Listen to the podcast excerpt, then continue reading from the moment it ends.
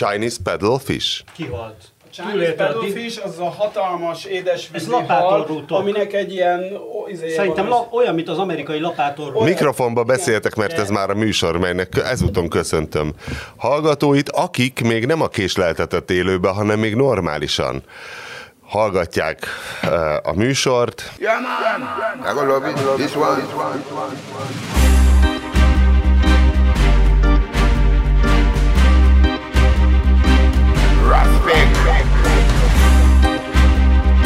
Jó időnk van, már úgy értem, hogy hőmérsékletileg. Új Péter elkapott itt a stúdió mellett egy gyanútlan kubitost, és egy 5 percet üvöltözött neki a vízhelyzetről. Az Új Péternek az a parája, hogy ellocsoljuk az összes vizet, és elfogy és nem marad. Nem csak locsoljuk, hanem azért látszik, hogy ebből komoly gondok lesznek. Komoly gondok lesznek, de az már egy nagyon komoly... éven, és nem 10 év múlva, hanem... Igen, most. Hát jövőre. Hát, ja, meg kb. Most. De hogy az egy rákfene szerintem magyar szinten. Én 2 embernek próbáltam az utóbbi héten elmagyarázni, hogy el kéne engedni már Magyarországon, és de gondolom, hogy ez globális cucc, hogy el kéne engedni ezt a golfpálya stílust így házak körül, az 1,5 centisre nyírt füvet, mert hogy nagyon sokszor a füvet nem is kéne öntözni, hanem azt simán túlélné, csak valamiért, és akkor látod, hogy ugyanaz így összeszükül a pupillájuk, az az engesztelhetetlen. Nem is az, hogy gyűlöl, csak olyasféle a tekintete, mint a magyar nemesnek, mikor megtudta, hogy fizetős a láncid, hogy hát hogy néz az ki? Hogy nem növeszthetem, nem hagyhatom elburjánozni, mert akkor rendetlen lesz a gyep. Szánalmas karigerista méhlegelős vagy. Mondhatjuk. Majd el akarod lenni a magyar emberek jogát a...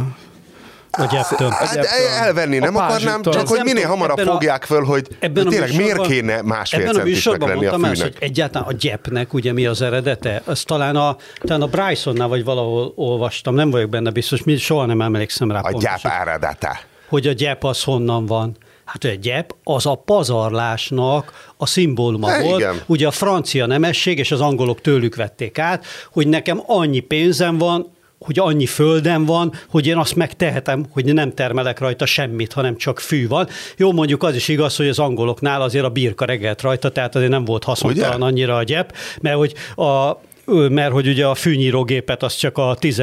vagy a 20. században találhatták ki. Nem, talán a 19. században már voltak ilyen mechanikusak, csak piszok nehezek voltak, de hát a birka volt a legjobb fűnyírógép. A birka tökéletes fűnyíró. Igen, tehát hogy az azért hajtott hasznot, de hát a gyep az út még azon is kiborult. Nem a pazarlás maga. Tudod, mi borult ki az út idefelé? A locsolóautó, hogy képzeli azt a karácsony, bár nem nevesítette, hogy miért jó az, hogy egy locsolóautó meglocsolja az utat.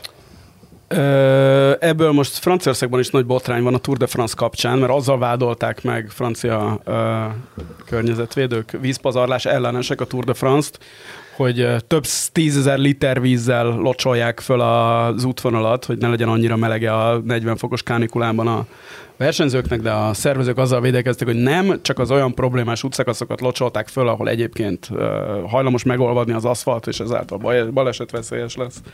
A birka fűnyíráshoz viszont azt szerettem volna mondani, hogy az is a pázsit ellen szól egyébként, hogy még mindig nincsenek jó robot fűnyírók. Az általán bibliaként kezelt Wirecutter, a New York Times fogyasztói rovata is arra jut a... Bibliaként kezelt? Este ránéztél a Wirecutterre, hogy milyen fűnyírok vannak? Nem olyan régen egy kedves rokonom, aki szintén a gyepnyírás gépesítésen gondolkozott, és akkor végigbeszéltük a lehetőségeket, és arra jut a Wirecutter, hogy szemben... Az új Biblia. Az olyan, igen. Az új szövetség, hogy szemben... Szegény ember Bibliája. Szemben, hát inkább... A legújabb szövetség. Igen, szemben a robotporszívókkal, amik fantasztikus találmányok, és nagyon jól elvégzik azt a feladatot, amit szállnak nekik. Jelenleg nincs a piacon olyan robotfűnyíró, ami megérni a pénzét, és várni kell még 1-2 generációt ezekkel a gépekkel, amíg... De robotporszívó van? Hát szerintem a robotporszívó is akkor, hogy egy tornateremben laksz. Nem, amikor kurva nagy. Figyelj, én robotporszívó ellenes voltam, de aztán lett otthon robotporszívónk, és igazat kellett adnom a robotporszívó. De a robotporszívó is ugyanúgy ordít, nem? Tehát, hogyha otthon vagy, akkor nem vagy vele beljebb. Tehát annál nagyobb flash nincs, tényleg. Én otthon mindig lézerpisztolyosat játszok vele, kurva jó. Szóval, hogy nyilván különböző otthonok és életstílusok vannak, és... Tehát, ha van, amikor nincs senki otthon, és arra beállítod, hogy akkor csinálja, akkor biztos jó. Szerintem tehát az én személyes élethelyzetemhez az sokat javított az életünkön az, amikor lett robotporszívónk. Na, a robot fűnyíró... Az mi baj van vele? Nem elég jó még. Tehát, de milyen szempontból? Hát egyrészt... Az, hogy a kert, tehát szemben a robotporszívóval, ahogy ti is mondtátok, hogy az ember egy tornateremben lakik, akkor jó. A kertek ennél bonyolultabb dolgok. Például vannak bennük dombocskák, ilyesmik, amit nagyon nem szeret a robotporszívó. Fűnyíró. Robotfűnyíró, bocsánat. Tehát, hogy az egy sokkal bonyolultabb dolog egy kertet lenyírni, nem beszélve arról, hogy mennyi a tisztítása és a dolognak... szerelni, de lenyírni a füvet. De nem velem vitatkozol, a New York Times-sal vitatkozol, és annak több esze van, mint nekünk hármunknak. És ők azt mondják, hogy... Nem vagyok én ebben olyan biztos egyébként erre, nem vennék mérget. Szóval, hogy ne vegyen még senki robotfűnyírót. És teszteltek robotfűnyírókat és a drágábbakat, mert tehát egy 20 kvarna robotfűnyíró a szar. Nem úszunk meg tesztelnünk el robotfűnyírót. Arra jutottak, na jó, de ugye ez valószínűleg ez is élethelyzet. Most, hogy a fűnyírást elítéltük, most teszteljük robot. Szóval, hogy ez is nyilván kert típus függő, tehát hogy gondolom, hogy amerikai kerteken izéltek, és ott meg miért ne venné meg azt a jó kis izét, amire felülhet? Tudod, a macska? Nem, ő maga. Ja, tehát a kis traktort, és az izé... Amikor a Baltikumban nyaraltam, akkor fantasztikus ilyen kis traktorfűnyírókat láttam. Ott szinte mindenkinek volt, és ott úgy láttam, hogy egyfajta verseny alakult ki ilyen észt meglett vidéken. De a Baltikumban nem is. A fűnyírás ott legalább nem okoz kárt, ugye, mert ott az nem vízhiányos, meg nem csapadékhiányos környék még, hát aztán majd kiderül, hogy így lesz-e ez pár és most fű után ayahuasca. Akkor nem mesélem el, de hogy... most, hogy már rákanyarodtál a Tour de France-ra, ami pont amikor kimegy a műsor, akkor fog körülbelül befutni a Champs-Élysées-re, vagy még nem? Vagy hát ez vasárnap. Az később szokott, mindig a vasárnapi befutó az már ilyen naplementekor van. Ja, mostanában, úgyhogy ilyen este felé lesz, de mindenkinek. Aki hallgatja ezt a műsort... Ki fogja nyerni? Jonas Vingegaard Dániából. Eddig nem emlegetted ezt a csávot. De hát ő második volt tavaly, úgyhogy végül is benne. Én azt hittem, hogy a szlovén fiatal Pogačar megnyeri a harmadikat is, de aztán nem így történt. És akkor tényleg ez, azt hiszem, hogy hallgatóink 90%-a számára egy logikus átkötés volt. Eddig is tudták, hogy beszélnünk kell az ayahuascáról, hiszen Mancika, Anikó, valamilyen VV csaj, ugye? Mi? Anett? VV Anett. Vegyvédelmi Anett. Vegyvédelmi Anett beajahuaszkázott Aleska Diamond. Sáfrányemese. Társaságában. Ó, ezt nem is tudtam. De hát egy ilyen celeb ayahuasca személyiségfejlesztő tréningen. Ó. És... Egyébként ez elképesztően megy Magyarországon is. Kéz és láb. Hallottatok már a celeb ayahuasca partikról? Nem, de hogy ezzel foglalkoznak Magyarországon is, hogy pszichoaktív szerek plusz ilyen ezoterikus coaching dumák, menedzsment, tehát ugye ennek... Neked ajánlott már valaki ilyet? Nem, de ismerek olyat, aki foglalkozott ilyesmivel.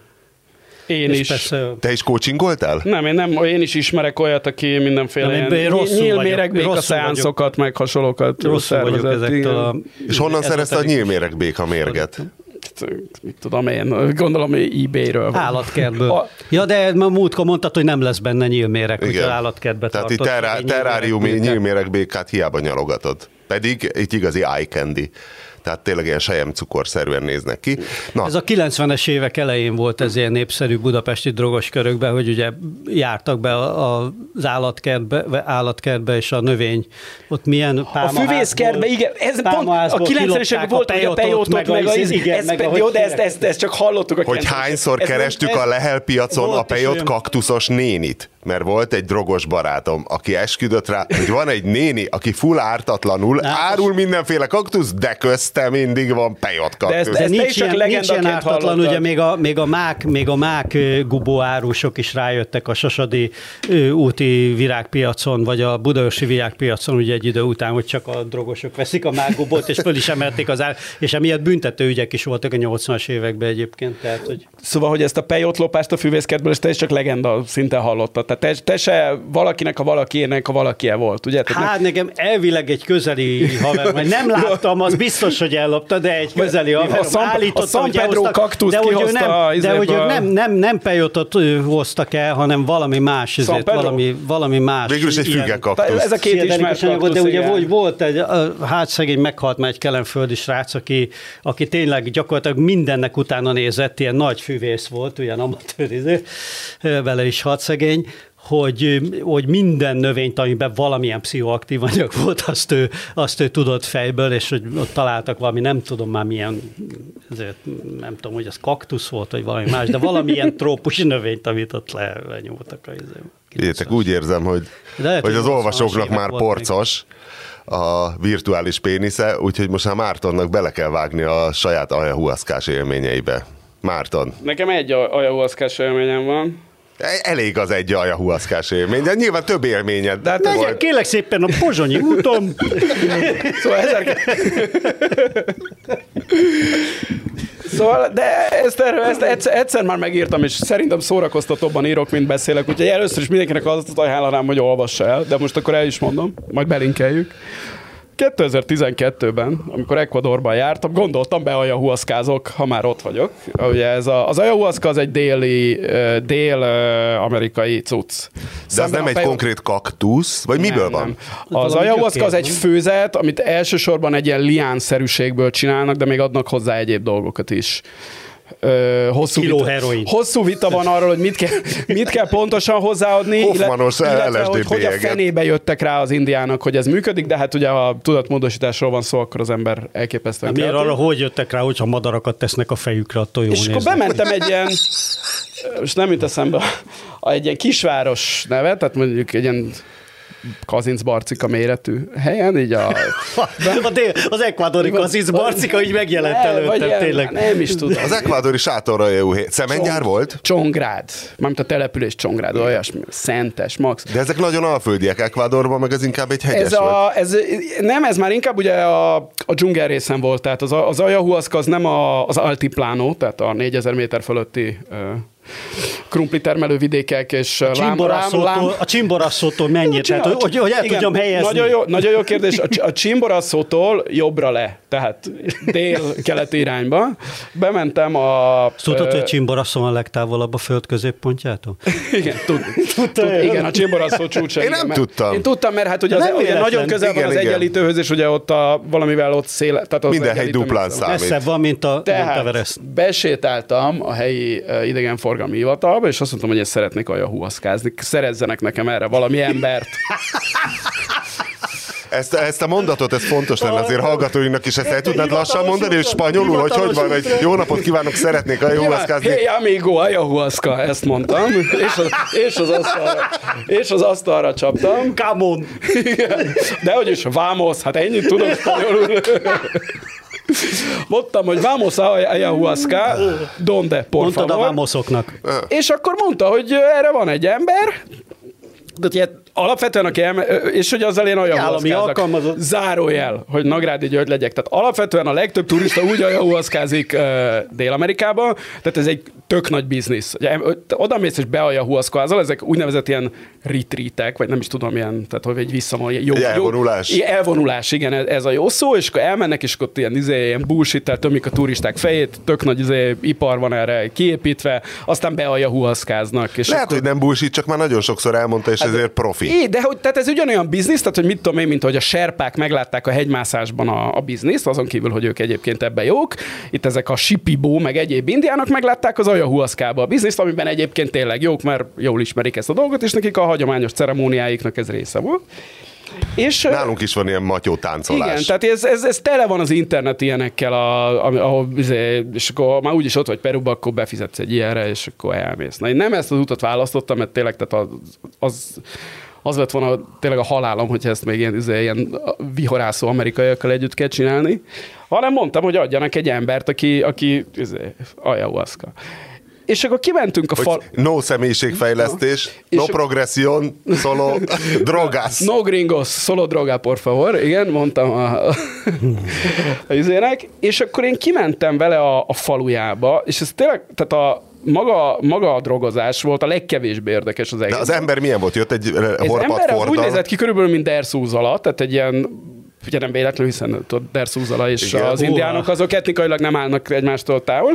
Egy ilyen kopaszra nyírt, alacsony, vágott szemű, ritkás arcszőrzetű arc, most a nevét elfelejtettem, de abban az írásban biztos benne van, aki ilyen elképesztő hülyeségeket beszélt folyamatosan, tehát hogy az volt, hogy mentem vele egy az erdőbe. Lehet, hogy be volt a Jahuaszkázba. Tehát, hogy hozzá néha jöttek emberek, tehát nem én voltam az első kliens, és akkor mondott ilyen dolgokat, hogy itt a múltkor, itt mit tudom én, hogy így találkozott egy ilyen fénylő jaguárral, meg ilyenek, és először én azt hittem, hogy ő bullshit-el nekem, de aztán rájöttem, hogy ő neki ezek a dolgok így nem egészen válnak el a fejébe, hogy tehát mi az, amit tényleg van, és mi az, amit csak úgy képzelt. Hát, mint Obelix, aki beleesett a varázsitalos kondérba, és úgy maradt. És hogy ezt az egészet rövidre vágjam, este beajahuaszkáztunk, kegyetlenül összehánytam mindent. De várjál, az ő házában, vagy valami kertben? A szomszéd, vagy... nem.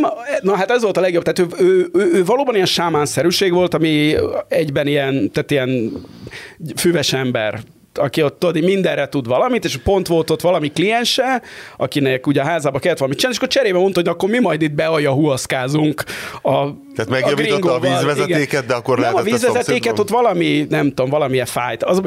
Nem olvastam előtte el ezt a blogposztomat, tehát minden részletre nem emlékszem már annyira, csak a lényegre, és akkor mi ott beajahuaszkáztunk, ami az, tehát ennek része az, hogy nagyon rosszul leszel. Tehát az szükséges, hogy hányás fosás. Hát, hogy legyen. De várjál, mi a formátum? Egy ilyen gusztustalan ízű barna löty. Nagyon rossz, de hát általában ezeknek a kábítószereknek... Melegen, hidegen, hogyan?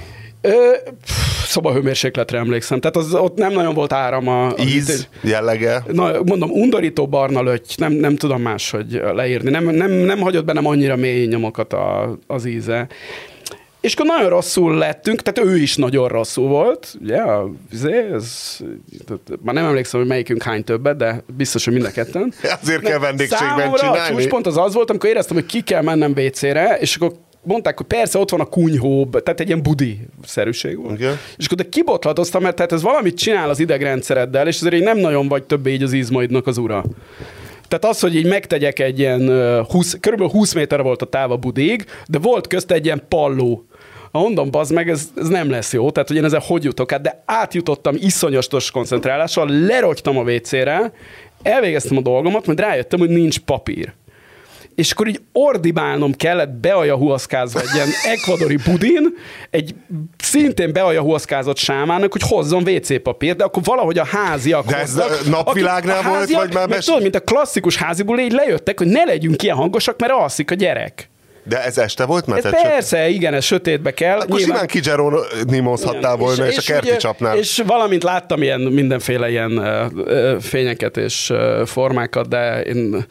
Tehát ugye ez egy hatalmas spirituális megvilágosodáshoz szoktak néha emberek beszámolni, de ezről jellemzően az meg, hogy találkoznak a tudatalattiukkal, de hát nekem azért ezzel kapcsolatban, mint minden vallással és ilyen halucinogénszerrel az érzésem, hogy azért ebbe előzetesen is hinni kell, hogy ez megtörténjen. Főleg úgy elhinni, hogy még utólag se fogd fel, hogy hát valamilyen furcsa vegyi koktél az agyammal valami hülyeséget csinál, de hát ez nem a találkozásom volt a kozmikus tudatalattival, hanem egyszerűen csak be voltam tépve.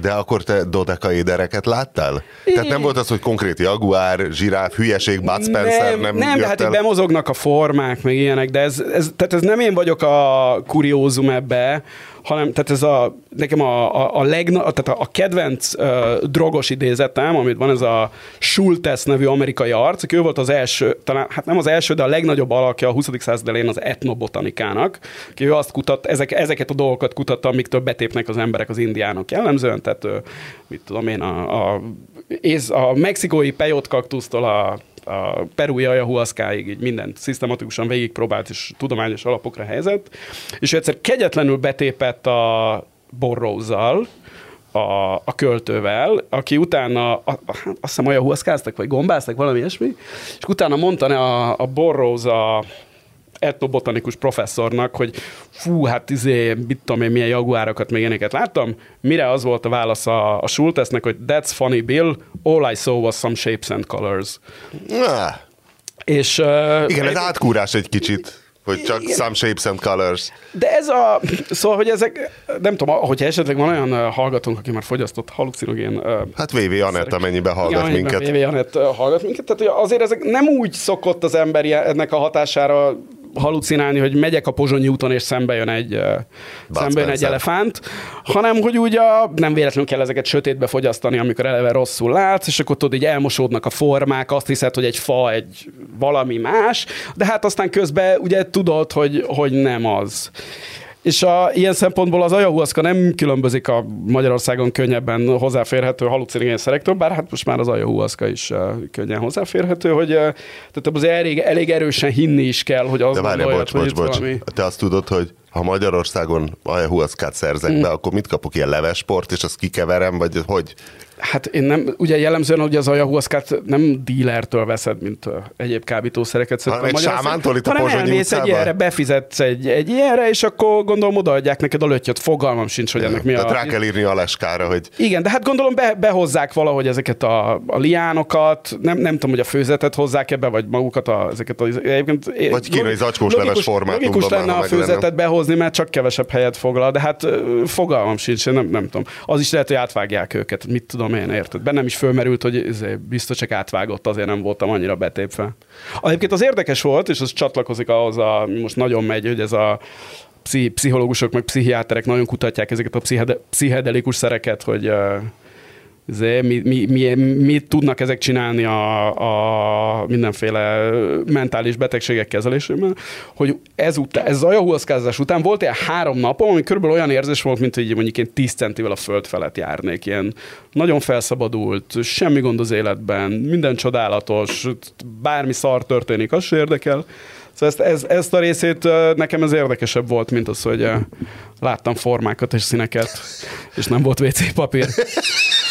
Nem tudom, ugye, de hát persze mondja és Péter, hogy ennek nagy biznisz Magyarországon, de hát Feldmár András, aki a... Igen, rendes komoly pszichiáterek. Hát én nem tudom, hogy ezek mennyire komoly pszichiáterek, azt inkább ne ítéljük meg ezt az egész szakmát, és annak bizonyos képviselőt ebben a műsorban, bár meg tudnánk ítélni. De hogy ő is, szóval, hogy amennyire tudom, ott csálnak távol a mindenféle ilyen nem feltétlenül legális szerek. Ott volt oda gyerek, aki kiesett az ablakon, a Blahán volt, az a híres eset. Igen. Valahogy a Feldmárnak közel volt. Az is egy személyiségfejlesztés volt? Hát valami kezelés. Na de vegyvédelmi alatt nem. De pánikramod nem volt? Tehát semmilyen para... Én ezeket jól bírom. Nekem soha nem. Nekem nem nagyon van rossz élményem ilyenből. Nem volt az, hogy... De hát nyilván, aki... bocsánat, visszatérve erre, hogy aki elhiszi, meg tényleg ilyen durva dolgokat, hát nyilván ez egy, akinek, nem tudom, lehet, hogy valakinek van ilyen predispozíciója erre, vagy hogy magyarul mondjam, hogy aki hajlamosabb ilyen dolgokat látni, meg amiket lát, azt el is hinni. Bennem ez, nem tudom, szóval a spirituális dolgok iránti befogadó készség, az belőlem teljessége hiányzik. Úgyhogy lehet, hogy engem csak mint etnobotanikai kísérletező tudós. És ezért nem is tört el egy darab csontot sem. Ellentétben vegyvédelmi Anette, akik 20 vagy hány csontja tört? Mi volt valami? De vagy valami kézcsontok, meg valami kézcsontok, meg lábcsontok, valami ilyesmi. Hát azért, na.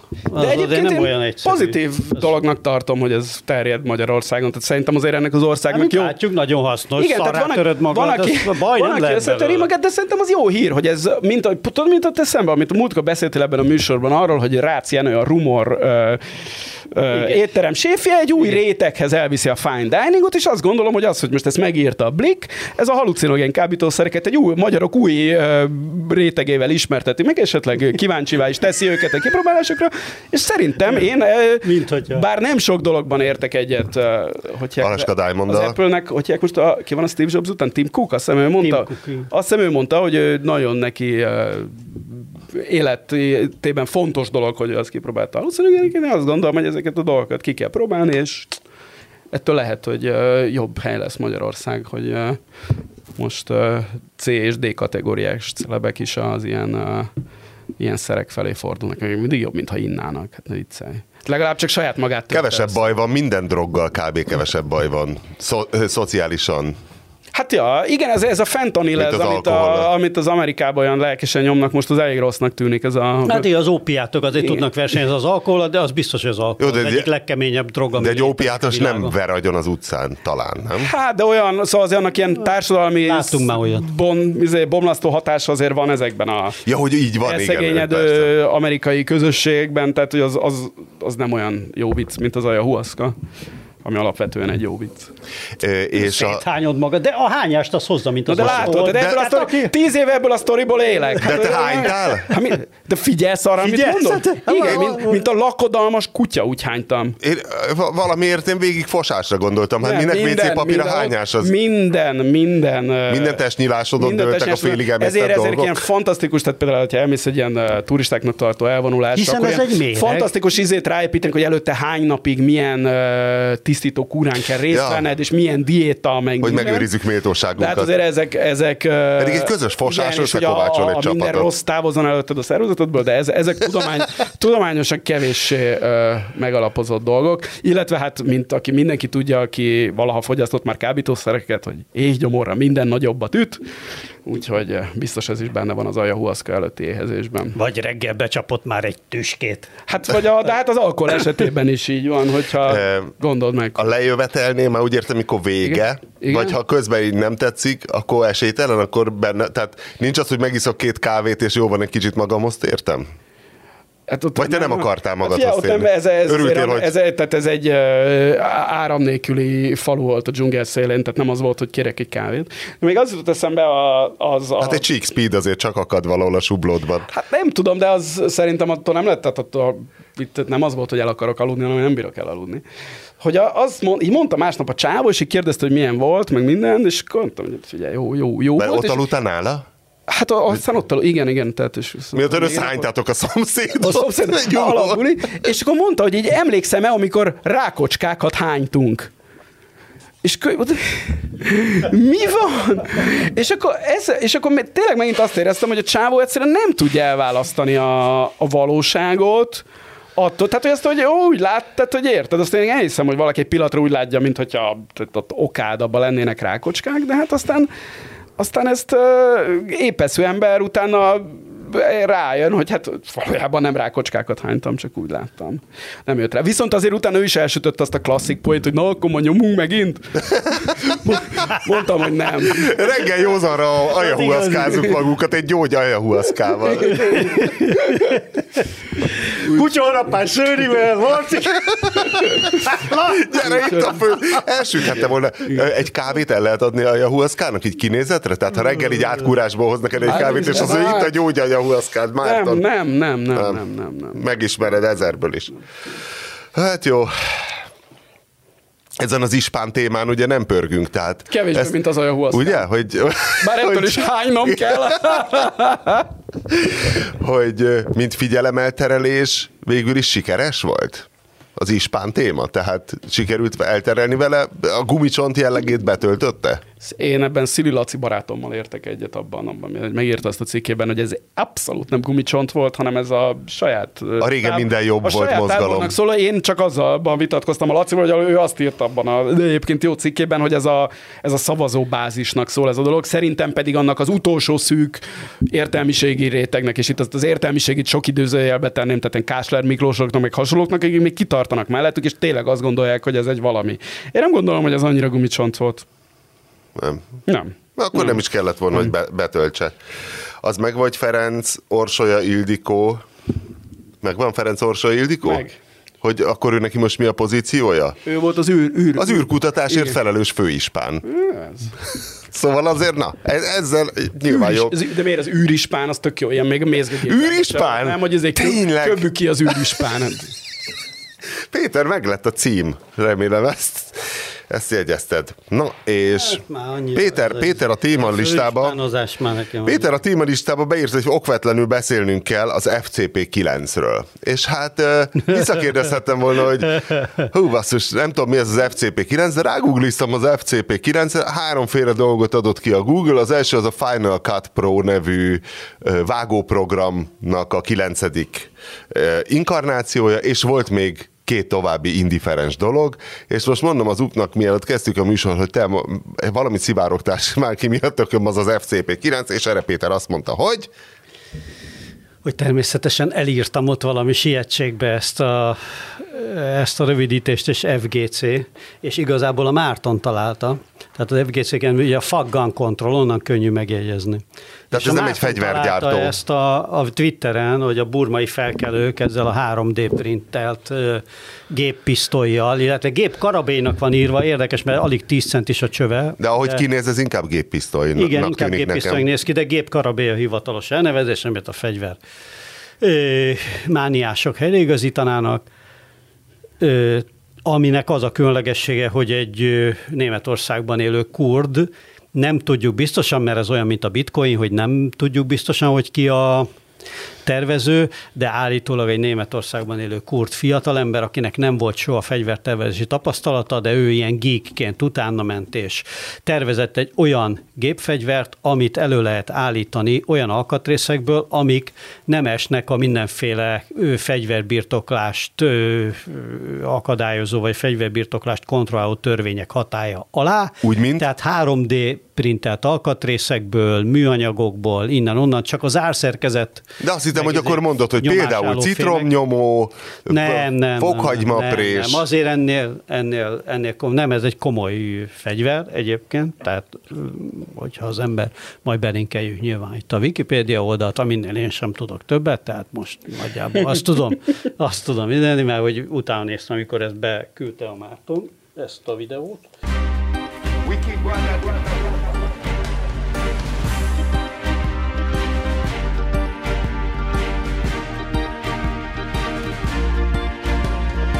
Még, hát Boris Johnson bukása kezdetén vagy bukása közepén. Nem tudom, már megvan bukva teljesen Boris Johnson? Tehát mostan ment a levesbe, vagy még...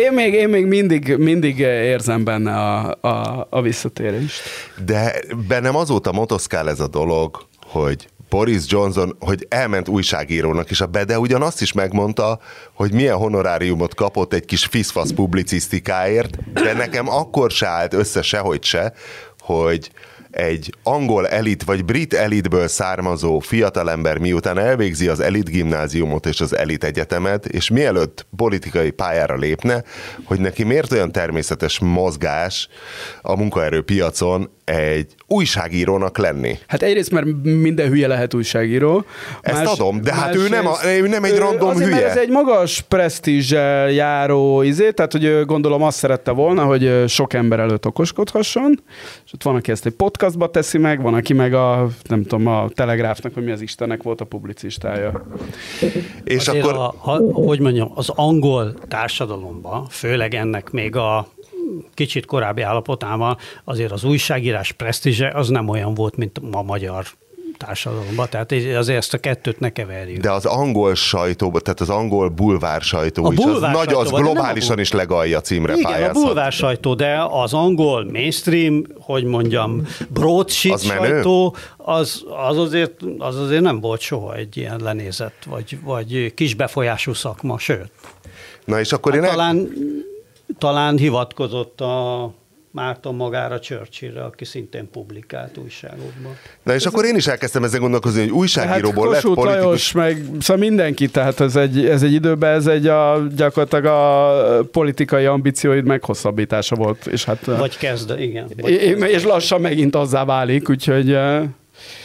És akkor én is elkezdtem így visszafelé menni, hogy jó Churchill, jó Kossuth Lajos, és akkor viszonylag nagy ugrás. Igen, sőt, ugye a koalíciós időkben Magyarországon, vagy meg azután, tehát mondjuk a két háború között főleg jellemzően, hogy gyakorlatilag minden ilyen akkor alapított közéleti lap, az valamilyen pártnak az orgánum volt, többnyire a pártelnök volt a főszerkesztő, vagy valami főtitkár, vagy ilyesmit, tehát hogy ez így működött. Lenin is így kezdte. Én ezeket diszkvalifikáltam magamban, tehát az üzemi lap agitálni, az szerintem az de ilyen nem szempontból nem ér. Hát az Iskra az egy üzemilap volt. Nem, ez nem üzemilap volt, az a mozgalomlapja volt. Azért az nem a... Tehát már mást értünk szerintem üzemilap alatt. Nem, az nem egy üzemilap volt, az a mozgalomnak volt az újság. És egyébként pont ez a arc, akivel csináltam ezt a média...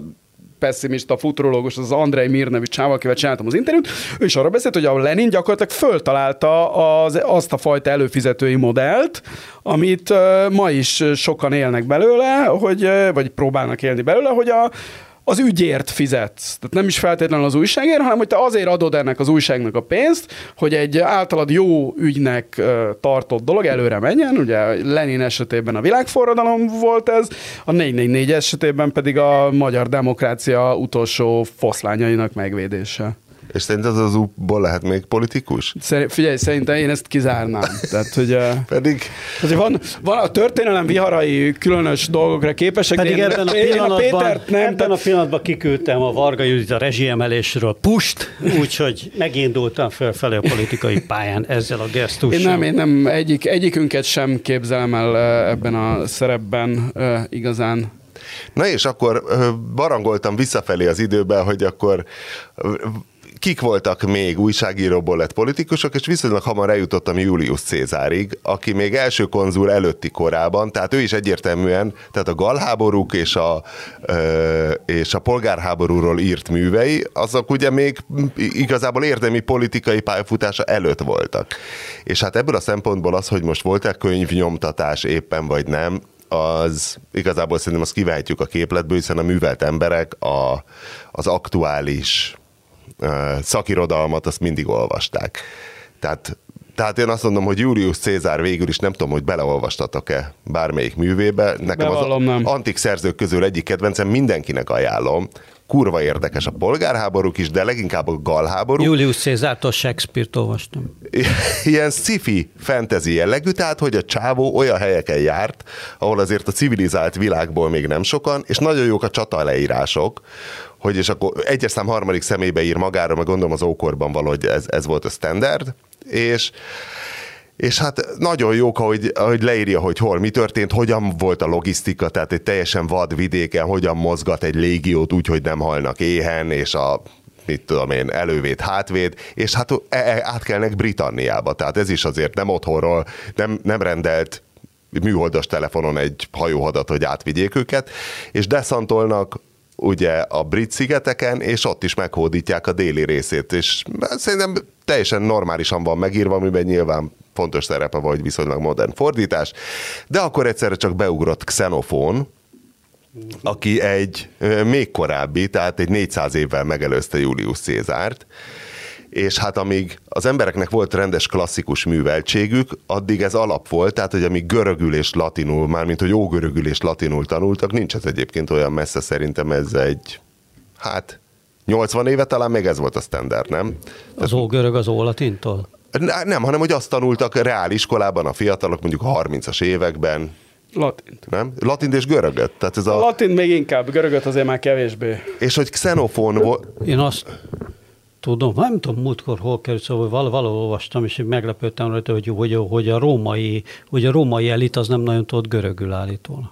És tehát, hogy azt gondolnád, hogy akkor volt még, de hát akkor még nyilván egész más világ volt. Meg na, de hogy ebben a világban, az ógörög tanulásban Xenophón volt a kapudrog, tehát, hogy aki kezdett görögül tanulni, akkor az Xenophón könyveit olvasta, és Xenophónnak két műve, amit ajánlok is a Borizű Hang olvasóinak, főleg azért, mert ingyen le lehet tölteni a Magyar Elektronikus Könyvtárból, tehát meg.osk.hu, majd berakom a linket a leírásba. A Kürosz, azt hiszem az ifjú Kürosz neveltetése és az anabázis talán ismerősebb, és hogy kicsit Boris Johnsonos a karrier, már amennyiben az volt, hogy ugye 400 körül járunk, Krisztus előtt 400 körül, tehát 90 évvel korábban volt Dareiosz hadjárata, és 80 évvel korábban volt Xerxész hadjárata, tehát 80 évvel vagyunk Termopüla után, amikor a görögség a peloponnészoszi háborúba süpped, és érdekes, hogy hát úgy a történelem könyvekben ez úgy vagy, hát, hogy milyen sötét kor volt, stb.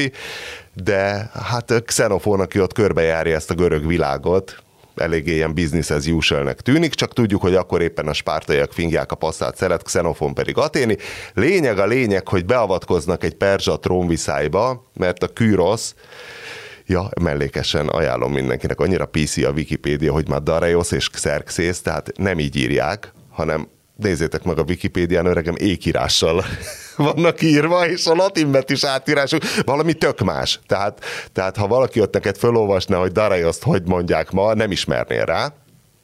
Kürosz egyébként, Kürosz neve, ugye ő volt a nagy Dareiosz apja is egy Kürosz volt, de ez már egy teljesen másik indiferens Kürosz. A angol szász nyelvben viszonylag gyakori keresztnév az a Cyrus.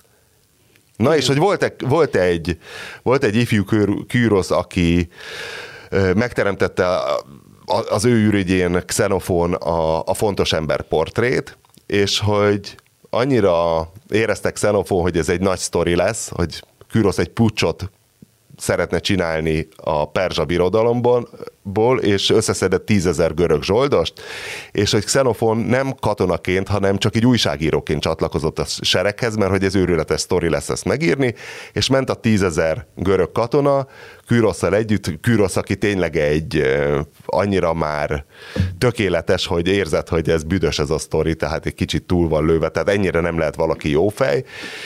Megverik második Artaxerxész seregét, de ez már nagyon közel járnak Babilonhoz, csak meghal Kürosz a csatában, és akkor ott magára marad ez a 10 000 görög zsoldos egy ilyen idegen területen, és haza kéne jutni. És közben a perzsák törbe csalják a teljes görög vezérkart, és mindet kinyírják, és akkor összegyűlnek a görögök, és ez egy ilyen fontos demokrácia kérdés, hogy akkor mi legyen, és rájönnek, hogy élethalál urakat kell választani, mert különben gebasz lesz, és megválasztják többek között vezetőnek magát, Xenophont is. És akkor szépen hazajutnak, de ez is sokkal kevésbé fényezi magát, mint Julius Caesar, tehát viszonylag szerényen, hát hazavezeti a sereget. Péter, te mit keresel? Ja, te ügyelsz? Hát nekem muszáj a túlsványos. Miközben itt a... Mi van? Mi újság túlsványosan? Fantasztikus dolgok történnek. Ja, és hogy olyan logisztikai problémáik vannak, hogy a Tigrisen nem tudnak átkelni, mert akkor mindet vízbe folytanák a perzsák. Tehát, hogy el kell menniük a forrásvidékig, Örményország felé, ilyen mindenféle hegyi törzsek, és akkor gondokat okoz, hogy a prostituáltak, akiket visznek magukkal, mind női, mind férfi prostituáltak, hogy akkor hova lesznek, hogy akkor a hóban hogyan kell aludni egy szálsaruban, és a többi, és a többi.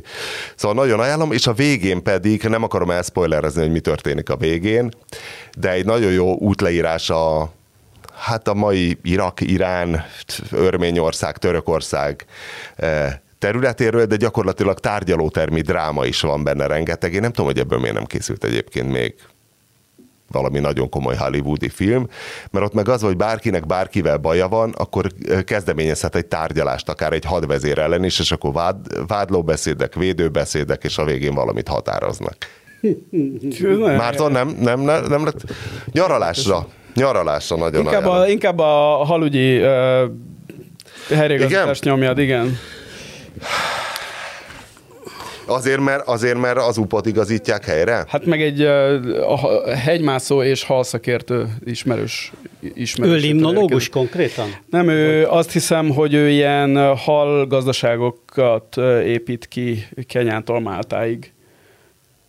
Tehát, hogy ilyen hal telepeket, vagy mi az Isten. De hát akkor ilyen agrármérnök, aki haltenyésztéssel igen, tehát nem halat ad a kenyaiaknak, hanem megtanítja őket halat. Halászni. Szóval a busánál elszabadult a tóparti horgászokoskodás, önmagában az algafogyasztás és a vízinövény dióta nem okoz húsminőségromlás, sőt. Mert hogy én azt állítottam itt a műsorban, igen, hát nekem is furcsa volt. Hogy a növényevő halaknak az íze a növényevés miatt rossz. Igen, ilyen alapon az enguszmarha is rossz kéne, hogy legyen, hiszen nem ragadozó. Micsoda? Az enguszmarhának is ilyen, akkor rossz húsának kéne lenni, mert az a végképp növényeket jó, a hal, eszik. Meg a... Néha elkap egy-egy kutyát, de na, amúgy ritkán fogyaszt ilyet. Igen. A gond akkor van, ha a busatermelő tóban elszaporodnak bizonyos kékalgák, amelyek úgynevezett ízrontó anyagokat tartalmaznak, és a jól ismert iszap ízt eredményezik. A ponnynál is ezek okozzák ezt az egyeseknek kellemetlen mellékízt. Én bizonyos mértékig kimondottan szeretem, Péter, te gyűlölöd az iszapos mellékízt, gondolom. Nem gyűlölöm alapból egyébként. Ez a jelenség is elkerülhető, csökkenthető a megfelelő termelési technológiával, de élővizekből származó busák esetében kisebb eséllyel futhatunk bele ilyen ízű halba. Az egyéb minőségi tényezők meglehetősen ízlés és megszokás függők, de mint új korrekten megjegyezte, a busa füstölve egészen kiváló. A vízi növényeket legelésző amúr esetében pláne nagy hülyeség a fenti okoskodás, hiszen annak húsa kimondottan jó minőségű, a tengeri halakéval vetekszik, csak szálkás és nem annyira száraz. A hagyományos kínai konyha egyik alaphala, így nálunk is nagy mennyiségben vásárolják a kínai éttermek, de az olcsó busát nem kell nagyon erőltetni a magyarokra, olyannyira nem, hogy amíg volt friss halaspult a szupermarketekben, csak olyan termelők tudtak beszállítani pontyot, akik a folyamatos busaellátást is bizonyítani tudták. Igen, tehát a busának... Te ismered ezt a Pókmajom nevű tumbleres? Igen, ismerjük, hát személyesen nem ismerem, de... Tehát, egy legendás haltenyésztő? Igen, tudom ki, és egy mindannyiunk által ismert hegymászó újságíró, mászótársa. De egyébként... Együtt mászik Pókmajom, akkor azért Pókmajom, nem a busák miatt? Igen. Szóval a Pókmajom mikroblogger helyreigazítását olvastuk. Igen, tehát hogy itt van, amire... azért ez a helyreigazítás is rátapint, azért van egy fontos fogalmi különbség, vagy árnyalati különbség, tehát amikor én jó minőségű halhúsról beszélek, akkor az nem feltétlenül az a jó minőségű halhús, amit a haltenyésztők annak szoktak nevezni, hanem egy picit magasabbra szeretném emelni ezt a mércét. Tehát az amúrnak nem jó minőségű a húsa, alapból sem. Sajnos valóban nincs vele. Tehát olyan szempontból, hétköznapi fogyasztás szempontjából természetesen nem rossz, és valóban a kínaiak nagy mennyiségben eszik az amúrt, hiszen egyébként, mint a neve is mutatja, az Amúr folyó vízrendszerében igen gyakori. Kínának ugye ez az északkeleti része körülbelül, ugye? Ez jól mondom is fejből. Hú, és ott nagyon sok amúr van. És tényleg itt is, hogy a spicy fishbe ugye már itt emlegettük azt a bizonyos, amit ti nyilván tudjátok fejből a kínai nevét annak az ételnek, amikor ilyen nagyon erős szechuani borsos szószban főtt hal van. Abba például amúr van. Vízben főtt hal. Igen, abban például amúr van, de hát az se véletlen, hogy ugye ennyire fűszeres szószba adják, tehát ott már az eredeti halhús íze nem nagyon jön ki. Az amúrnak a jellegzetesen száraz és ilyen furcsa, meg persze a szálkássága, meg az állaga az azért érezhető. Tehát, és azt akartam mondani, hogy az lehet, hogy tényleg hülyeség, és azt így hirtelen bemondtam, hogy a növényevés miatt, vagy a növényi típusú, vagy a növényi planktonok fogyasztása miatt rossz minőségű a busahúsa, de a busahúsa, maradjunk abba, a hasonló, a gyakori, vagy hát most már persze a gyakoriságról is nehéz mit mondani, mindegy, tehát hogy az általában elérhető őshonos halak húsminőségéhez képest. Hát egy dévérkeszeget nem mondjuk, aminek egészen zseniális a húsa. Vagy, de akár még a kárásfélék. De a dévérkeszegére az el kell menni horgászni, mert azt nem kapod meg a boltban. Hát nem kapod meg a boltban, sajnos, igen. Valóban ugye, hát a busát azt tenyésztették, mint mondom, elég nagy mennyiségben, és haltenyésztői szempontból, meg átlagfogyasztói szempontból tényleg semmi baj nincs a húsával, de hát azért bizonyos gasztronómiai igényekkel ez azért kevés. Na, maradjunk ennyiben. És hogy ez a növényevéstől van, vagy nem a növényevéstől van, azt nem tudom, ezek szerint valószínűleg nem attól van, de az nagyon fontos a kékalga megjegyzés, hogy az a bizonyos mocsáríz az valóban egy alga típustól van. Én nem tudom, hogy pontosan melyik ez az alga, a sokféle, a kék alga az is egy gyűjtőnév, amennyire én tudom.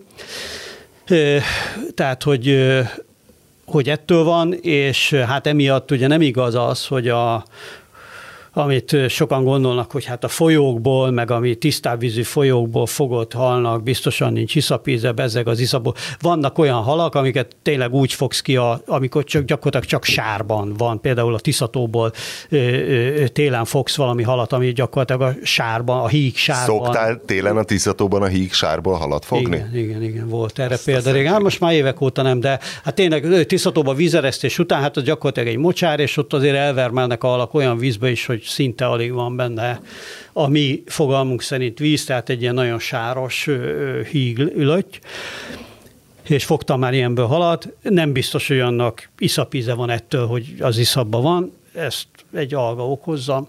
Nem, hiszen nekünk sem biztos, hogy városízünk van. Ja. Pedig az az élőhelyünk.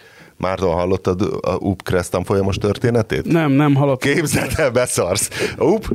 Új Péter hetek, hónapok óta szenved a Kresztan folyamával, hogy a nyomorult 125-ös robogóra jogosító jogosítványát upgrade-elje egy nagyobb köpcentis robogóra jogosító jogosítványal, és időnként... Most már megcéloztam a maximumot. Már a nagy A, már lassan feltűnt a horizonton a nagy A, és akkor hát szokott itt kurvanyázni adás előtt és után, hogy a rohadt kézikocsis meg, hogy átbassza meg, hogy most akkor lehetett tolni a motort. És akkor... képzeld el, megint elbasszam egy ilyet, hogy vesz már 150, hogy a kézikocsit meg szabad előzni vasútjátjáróban, a világ leghülyébb kérdés.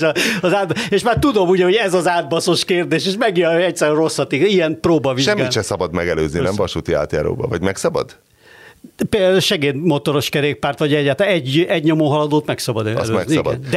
De a kézikocsi az jármű, és nem egy nyomó haladó, tehát azt nem szabad megelőzni. Mondjuk ember nem látott még kézikocsit vasúti átjáróba. Én kiszámoltam az utóbbi évben, valószínűleg közel 2000 szintbeli vasúti átjárón mentem át, soha büdös életben kézikocsit, nem hogy a vasúti átjáróban, egyáltalán az úton soha nem láttam. De miért is vannak azok a szituációs kérdések, amikor ott le van rajzolva egy keresztődés, és A, B és C. Van egy, amelyik szemből egyenesen van, amelyik kanyarodik jobbról, zebra behajtani. Olyat se látott még senki éppen. Na de Márton, az képzeld el. Igen, meg az most... a kedvencem, amikor meg kell alapítani a sorrendet, hogy ez nem rejtvény, hát beérkezel egy izébe, hogy az érdekel, hogy te mikor mehetsz át. Nem baj, volt olyan feladat is, amikor motorra vizsgázol. Volt egy szituáció izébe, és hogy hányadikként juthat át ön a kereszt, mit tudom én, balkész, jobbkész, megadja, bejelöltem, hogy ez a megoldás. Kiderült, hogy nem, mert nem a motorábrával vagy te, hanem egy másik, bazd meg, valami mezőgazdasági vontatóval, érted? Amikor motorra vizsgálunk. Na most tényleg vetélkedősdit játszunk, vagy azt akarjuk, hogy a Kressz megtanulja a szerencsétlen. Tényleg ezektől az ilyen átbaszos hülyeségektől. És lehet, hogy Új Péterből nem lesz már politikus, de egy anabázist ő is írhatna ezekkel a Kressz kalandjaival, mert most képzeld el, Márton, hogy mi lett a végkifejlet, és most átadnám a szót Péternek, hogy akkor ennek a sok kézikocsis szopásnak mi lett a vége? Az volt, kérlek szépen, ugye, mint hogy az utóbbi 4 évben ugye 2-szer vizsgáztam Kresszből, és most megint beiratkoztam egy tanfolyamra, megkérdeztem előtte az autós iskolát, hogy kellene nekem megint Kressz tanfolyamot végeznem. Mert hogy úgy tudtam, hogy ha 2 éven belül van érvényes Kressz vizsgád, akkor nem kell. Erre azt válaszolták, hogy de hát, hogy itt mégis kell, mert ez a törvény, meg itt hát ugye olyan gyakran változtatják a törvényeket, meg itt biztos én tudom rosszul, jó, akkor beiratkoztam Kressz-vizsgára, akkor végignyaltam most a Kressz-t, meg próbavizsgák, minden végére értem be, vizsgára jelentkezés, ugye online felületen megy minden, jelentkezek vizsgára, elterik 1 nap, 2 nap, semmi, egyszer csak látom, hogy keresnek telefonon, az autós iskolától, hogy nem kell kresszvizsgázni. Úgyhogy most már befizettem, megcsináltam, mindegy, úgyhogy nem kell kresszvizsgáznom. Hát, de ez jó, mert akkor több hét megsporolódik, mert most az is lenne, mert ugye vizsgára jelentkezni, az 3-4 hét eltelik, amire vizsgázhatsz, mert kurva sokan vannak mindig. Bár most nem tudom, hogy lehet, hogy itt a megszorítások meg kapcsán azért. De úgyis 125-ös motorod van, vagy robogód van, úgyis nincs nagy motorod. Nincs nagy motorom, de megcsinálom az át. Hát ráért tulajdonképpen, de gondoltam, hogy megcsinálom az át, mert ki tudja, hogy van, mert már volt olyan, hogy hogy ajánlották, hogy ki lehetne próbálni ezt, azt, amazt, és akkor mégis egy 350-essel, ja, akkor már gondban lennél, tudod, vagy a BMW-nek van az elektromos, az most már 400 köbcentisnek minősül papíron, tehát, hogy az nagy, amit ki lehetne próbálni, meg ilyenek, tehát azért gondoltam, hogy megcsinálom. Levezetésnek Márton mehet egy melyik ország kisebb verseny? Vagy az persze, imádom, csak annyira meleg, mi bármit hibázok, a melegre fogom fogni. Vagy az UP egy kicsit parentálja el a bakelit korszak újrafeltámadását. Én ott csak annyit fogok mondani, hogy... Márton. Lichtenstein vagy Tuvalu a kisebb? Lichtenstein vagy Tuvalu a kisebb... Tuvalu a kisebb. Fogós ravasz kérdés. Helyes. Tuvalu 26 négyzetkilométer, Liechtenstein 160. Málta vagy a Maldív-szigetek? Fú, ez ugye nagyon nehéz, mert a Maldív-szigetek a területe a legjobb. Kérdés, hogy apálykor vagy dagálykor, ugye ilyeneket szoktál, nem, akkor ilyenek. A Maldív-szigetek területe az egyébként ebben az esetben nehéz. Lehet, hogy 30%-a nagyobb a Maldív-szigetek. Málta a nagyobb. Ördögödben, Márton, pedig ez nagyon szemét kérdés volt, mert Málta 316 négyzetkilométer, a Maldív-szigetek pedig 298. Tehát igazi geci vizsgáztató vagyok. Akkor és az a 298 négyzetkilométer szárazföld, az körülbelül 4000 négyzetkilométeren terül el, vagy 40 000-en inkább. Nem, sokkal többen. Sokkal többen, 400 000-en, igen. Na mondjad. Nauru vagy San Marino a kisebb? Ráadásul voltam is San Marinóban, a világ legunalmasabb országában, de Nauru az az egyetlen, ami vetekedhet vele, hiszen Nauru az egy lepusztított külszíni fejtés jelenleg ma, amit az ausztrálok börtönként használnak. Hogy ilyen bevándorló. De hogy ne tereljem el a témát a beszélgetésről. Terelj, nyugodtan. San Marino a nagyobb. Helyes. 21 négyzetkilométer Nauru és 61 San Marino. Van még? Tud lenni bármennyi. Albánia vagy Fidzsi? Albánia a kisebb. Albánia a nagyobb. Helyes. 28 és 18, de nincs nagy különbség. Azért, 28 és 18. 28 ezer és 18 ezer. Jó, Panama vagy Szlovákia a kisebb? Fú, a Panamának nagyon hülye formája van, várjál. Aj. Nem tudom, de idősebb vagyok, mint Szlovákia. Igen, Panama az idősebb, igen. Panama egy picit nagyobb. Panama sokkal nagyobb. 76 000 négyzetkilométer Panama és 40 000 Szlovákia. Jó, hát akkor ezt eddig mind tudtam. Jó, akkor Isten vagy, figyelj. Jamaika vagy Libanon a kisebb?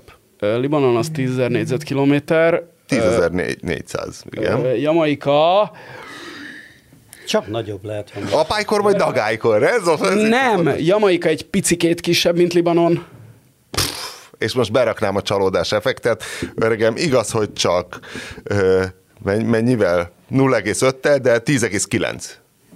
10, Jamaika. Azt hittem, Jamaika kicsit egy kisebb. Egy nagyon picit. Elrohadt életbe.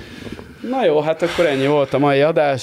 És hogy Izland vagy Kuba a kisebb, azt meg sem mondod? Hát biztos, hogy Kuba a kisebb. Várjál, nem, mert torzít a térkép, várjál. Ugye, azért, figyelj, most már dolgozok a geci kérdésekkel hosszasan. De Kuba a kisebb.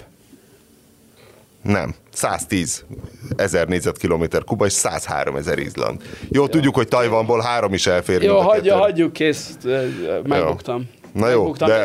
Nagyon nehéz kérdés. Ez utolsó kettő nagyon nehéz volt. Hát igyekszem, hát azért, hogy legyen egy kis izzadás. Nem, egy kubai körforgalomban balról érkező villamos. Na jó, de Litvánia vagy Dánia a kisebb? Elképesztő, hogy a Bede tényleg fényképező vagy? Az, hogy ezek nagyon sokat néztem az életemben térképeket. Azt hiszem, hogy Litvánia egy kicsit kisebb, de itt is nagyon-nagyon ugyanaz lesz. 65 000 négyzetkilométer Litvánia és 43 000 Dánia. Jó, akkor záró kérdésünk. De most már teljesen szétestem. Igen, jó. De ezt használom ki. Belgium vagy Gambia? Ugye? Azért érződik a jó szándék. Úgyhogy kérem, hallgatóinkat... Gambia nagyobb. Nem. Várja, bocsánat, mert Gambia az a hosszúkás, összekevertem Gabonnal, kész, megyek, vége. Sziasztok. Esetleg hallgatóink kedvéért, akik szeretnék tudni a konkrét számokat, Belgium 30 000 négyzetkilométer, Gambia pedig 11. Egyébként, ha szeretnek ilyenekkel szórakozni, akkor van egy thetruesize.com nevű oldal, ahol kivághatsz országokat és rárakhatod a területét egy másikra, úgyhogy kérem hallgatóinkat most egy hétig szórakozzanak ezzel. Találkozunk. Bede Márton már a pozsonyi úton van ebben a pillanatban. A jövő héten.